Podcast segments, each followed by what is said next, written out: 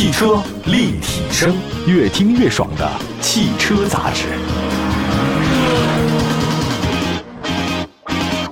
欢迎大家关注本期的节目，这里是汽车立体声。先问大家这么一个问题：知不知道现在这个油多少钱了？啊，汽油价格，九十二号的、九十五号的，随便说都可以。九十二号的汽油价格已经突破了九块钱，九十五号汽油的已经接近十块钱了。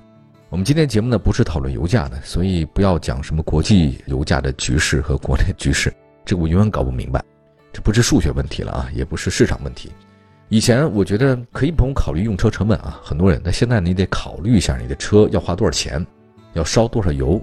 那很多人的话呢，就从传统的燃油车现在改成了纯电动车，我觉得这个选择挺好的，对吧？这个人挪活，树挪死，所以人得改变哈。但是电动车有焦虑啊，那么有人就将增程式电动车就带火了，也可以理解啊。你买增程式电动车就相当于你买了一辆可以加油的电动车，跟纯电一样。其实增程式电动车它也不是新生的事物，那雪佛兰的沃兰达早在二零一零年就在美国上市了啊，第二年就进入到了中国市场，二零一一年。不过那时候售价特别高，四十九万八，哎，这个价格实在是不值，所以没能在国内立足。二零一七年四月份啊，通用呢再次将 Wort 啊，就是沃兰达改名为叫别克威兰五，带入到中国，补贴后的售价是二十五万五千八到二十八万五千八，这个比原来便宜很多，但市场表现也不好，最终呢是停产，然后退市，哎就走了。有的时候世界上的事情就是这样，你是先行者，但先行者不一定是成功的人，你是后来的，后来的不一定不成功啊。所以有那句话嘛，长江后浪推前浪啊，讲的就是这个道理。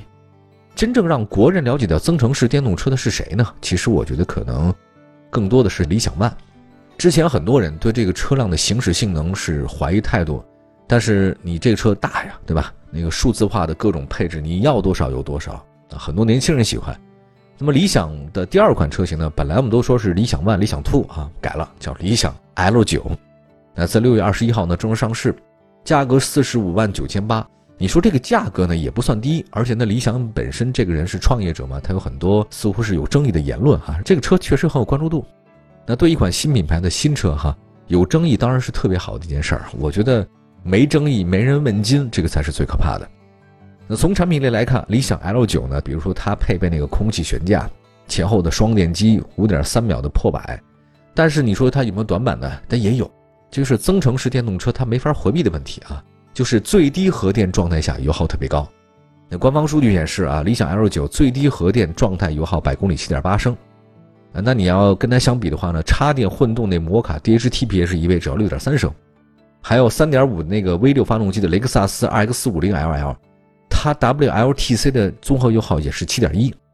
我这么想啊，就是数字上能看出来，如果你不是能够经常用电的话，理想 L 九这种增程式电动车它不一定是最省油的。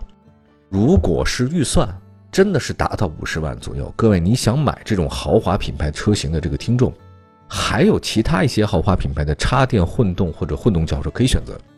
我今天举几个例子吧，一个是宝马，还有奔驰、沃尔沃、雷克萨斯都有。那这个四个车呢，那都是一线、二线的国际豪华品牌，也有便宜的，像雷克萨斯那款车的话呢，ES 三百 H 嘛，那个最低只有三十七万多，我觉得这个跟理想相比的话呢，便宜不少。所以今天我们推荐第一款车型，宝马五三零 LE。我觉得相比新势力啊，这个宝马确实是老品牌，但是宝马五三五 LE 这个车很低调，我估计很多人都不知道。但事实上这个车还是有销量的，而且没有太差啊。交强险我看了一下数据，前五个月总销量呢是八千五百四十辆，五系车不便宜啊，一个月能卖一千多辆。外观设计方面，五三五 LE 呢跟燃油版的五系 LI 的差别不大。那就是什么呢？就是翼子板上增加了一个充电的接口，这个算是算是一个变化了啊。我觉得经典的车其实变化都不是很大。还有五三五 LE 啊，是 2.0T 发动机加永磁同步电机啊，系统总功率呢是215千瓦，最大扭矩420牛米。这个数值呢，相比五三零 Li 的185千瓦350牛米呢，高了30千瓦，高了70牛米，所以这车性能是不错的。另外传动方面，五三五 LE 匹配八速自动变速箱，零百加速时间是6.7秒。这还可以啊，呃，它有四种模式可以选择啊，一个是 Sport 运动啊，Hybrid 这个是正常模式，Electric 啊这是纯电模式，还有 Adaptive 这个呢是一个自适应模式啊，平常大家使用 Hybrid 就够了，Adaptive 那个模式呢，我觉得可以是自适应路况，那不断调节，所以这个看你怎么选择吧。如果你路况特别复杂的话，可以选择一下。底盘结构方面呢，五三五 LE 的全系标配是空气悬架，呃，它有软硬调节。这个配置燃油版五系 Li 它就没法给你了。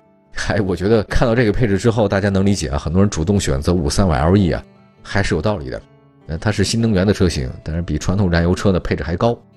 纯电续航方面，五三五 LE 的官方数据 NEDC 是九十五公里。之前我们在做那个投诉节目的时候说过，它如果是纯电的续航方式的情况下，可能得打个六折。这个数据我没试过哈，但是那就说不好了。电池组质保是八年或十二万公里，百公里耗电十五千瓦时。那么理想 L 九的百公里耗电量是二十四点三千瓦时。一句话吧，就是如果预算不是很紧张，我建议大家买那个五十三万六千九的先锋版 M 运动套件。这个呢。比四十九万的我刚才说的这个五三五 LEM 啊多了很多，像自适应巡航、全速域的啊，还有车道保持、前排座椅通风、第二排座椅的电动调节、副驾驶后排可以调节按钮、老板键啊，还有哈曼卡顿音响，贵大概三四万块钱，值不值呢？您自己决定吧。呃，说完了宝马，就得说奔驰，因为大部分的情况之下，你有宝马就得有奔驰，插电混动市场一样。北京奔驰呢也推出了一个叫 E 三五零 EL。价格是多少呢？是五十一万七到五十二万之间，价格呢要比宝马的五三五 LE 呢高，高一些哈，这个起步价高了两万块钱。E 三五零 EL 呢采用是二点零 T 发动机加电动机的动力，纯电续航里程是一百零一公里，百公里耗电量呢是十八点七千瓦时。那么奔驰 E 三五零 LE 呢采用是九速自动变速箱，零百加速六点七秒，这跟宝马差不多哈，跟宝马一样，这个奔驰的这个 E 三五零 EL 呢也标配空气悬架。这个是可以的，还有可变转向比、自动泊车、三百六十度的这个全景影像都是标配。不过奔驰的这个 E 三五零 EL 不能标配自适应巡航，你得额外加钱，加多少呢？两万四，哎，不算便宜啊。我发现好像奔驰、宝马是这样的，配置确实没有像自主品牌那么多哈。你要想要的话，得加钱，也加两三万块钱，也不算少。我看了一下交强险数据啊，这个奔驰 E 三五零 EL 今年前五个月总销量八千七百多辆。好像比宝马还多卖了几百辆哈，奔驰、宝马都差不多。那再来看一个沃尔沃哈，除了两款我们刚才说到德系的豪华中高级车，沃尔沃近期也推出了一个 S90 T8 的车型，官方售价四十九万九千九，就相当于五十万嘛，对吧？跟奔驰、宝马不一样，这个沃尔沃呢，S90 T8 是四驱车型了啊，后置电机四驱。这 S90 T8 是 2.0T 发动机，系统总功率三百三十五千瓦，总扭矩七百零九牛米。这个确实相比前面介绍的两款德系车高，S90 T8 零百加速时间四点九秒，续航里程的纯电啊，纯电续航里程八十公里。传动系统方面，S90 T8 匹配八速自动变速箱。我觉得可能是受到车身重量的影响，S90 T8 最高车速只有每小时一百八十公里。这个速度高不高呢？但是您在咱们国家的高速公路上。呃，合法的跑，您是不可能跑到这个速度的，所以我觉得一百八十公里限速就够了。因为之前哪个表不是两百二，但谁跑过了，对吧？这个沃尔沃是二线的豪华品牌，所以配置方面给的比较实在，它比那一线实在。像自适应巡航、全景天窗、车道保持辅助、倒车车侧预警，那都是标配。但有一点比较遗憾的是，空气悬架啊，只有六十一万三千九的才有，这一点就不如宝马、奔驰了。背着抱着一边沉，你想要哪个？我们说了一下刚才这三款欧系的这种豪华车啊，奔驰、宝马和沃尔沃都是插混，呃，电动机它有了，所以在动力方面其实比燃油车好，油耗呢还会低点那纯电续航里程方面，如果你不需要加油的话，纯电这三个其实最低航程都是八十公里，差不多。在长途自驾游的时候呢，您在不具备充电情况之下，也可以变成普通的混动车型，也没毛病。这三款车值得大家选择，奔驰、宝马，还有一个沃尔沃，那价格都不算便宜啊。那么还有其他一些车型，可能性价比呢就有一点了。给您带来的是雷克萨斯，便宜啊，三十七万多就能买到了。明儿回来，汽车立体声，